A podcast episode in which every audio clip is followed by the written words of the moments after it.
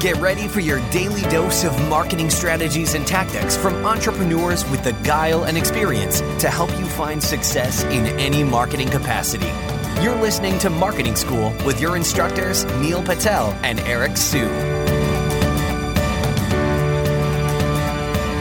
All right, Marketing School listeners have a special message from our sponsor, DreamHost.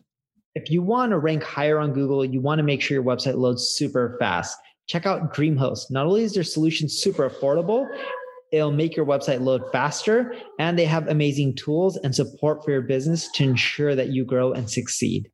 Hello and welcome to another episode of Marketing School. I'm your host, Eric Siu. And I'm Neil Patel. And today we're going to talk about what churn is and how to reduce it.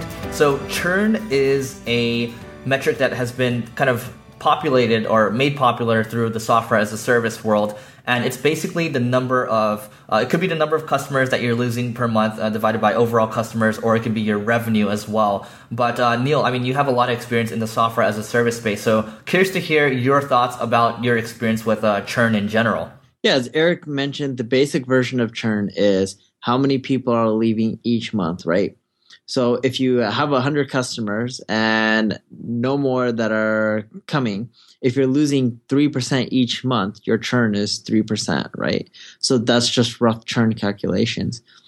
And some people say they have negative churn because they're adding more customers than they lose. I don't like calculating that way. I look at it as when you add a customer, how many of them drop off each and every single month? Because that tells you how good your product is or service. If it sucks, you're going to have high churn if it's great, you're going to have low churn. And ideally, you want to be optimizing for no more than 10 or 20% churn per year.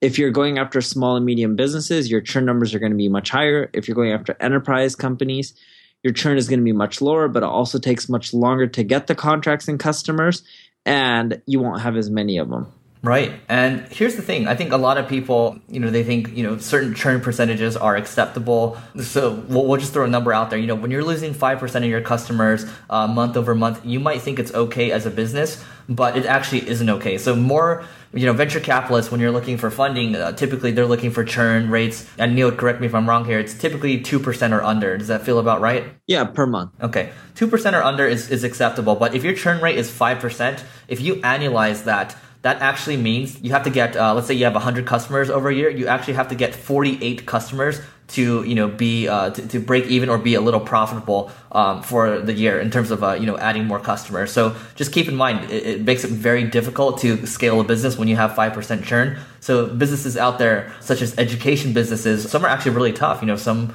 struggle with 15 to 20% churn. And when you present that number to venture capitalists if you're looking for funding uh, it's very difficult to get that uh, get that level of funding because they just tend to you know it's very numbers based right? They're, they're going to stray away from that. They want to go for more uh, stable businesses that have you know 2% or less or even uh, like neil mentioned negative churn as well.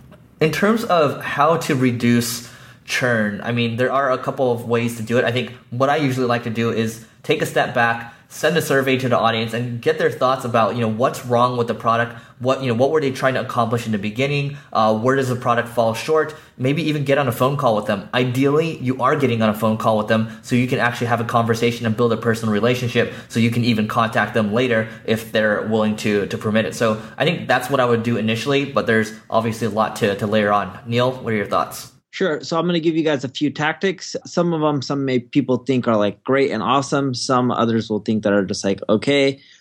And I'm not trying to say what you should or shouldn't do. I'm just going to tell you the landscape and what people are doing to reduce churn.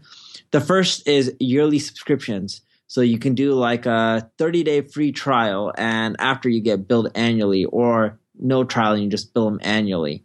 The reason people are doing annual is because you're giving them less times to cancel right? If you do month to month, every month they have the option to cancel. You do annual, you get less uh, people that could end up canceling. And the way, if you just did annual on all plans, you'll notice a huge drop off on conversions from people visiting your site to signing up. That's why most people are doing sign up for a free trial and then you get billed annually. Um, but I look at that as a bandage. I've done it myself too. And the reason I look at it as bandage is if people aren't happy with your product service, they're going to churn, right? If you do it annually, yeah, you may have gotten a few more months worth of money, but they're still going to churn and they're not going to be happy. Another thing that a lot of people do to reduce churn is they don't email invoices. They put them within the dashboard because every time you email someone an invoice, you'll notice that you'll get more cancellations, especially on monthly plans. If you're doing annual, mm-hmm. I don't recommend even testing that out. You should always be emailing people because they're going to get mad of a big expensive credit card ding. Or if you don't email them and you do annual, make sure you refund anyone who complains no matter what, or you're going to have credit card processing issues due to chargebacks. Another tactic that you can end up leveraging, and this is my favorite one, is find out what causes people to love your product. Like the people who are paying it and they keep logging in, because you can you can have your engineers break down all right, who's your most active customers. What do they do differently during the onboarding process than the other people who are churning fast? And typically it has to do with usage and people taking specific actions. And what we found is during the first week or 30 days of account, but the first week is really important. If you can get a user to take specific actions and more of those actions, they're usually going to be a really solid user and they're not going to churn much. It doesn't even matter if you do monthly or yearly options. The key is how engaged and how often can you get them to use the product within the first week. And Facebook is similar. They found out that when someone comes on board to Facebook, if they don't have friends and they don't upload pictures, they're less likely to use it. That's why they push you so hard to invite friends when you first signed up for Facebook, or they did when they first came out. And they push you so hard to upload images, right? So you got to figure out what metrics are really important to you or that are important to the users that cause them to either stick or churn.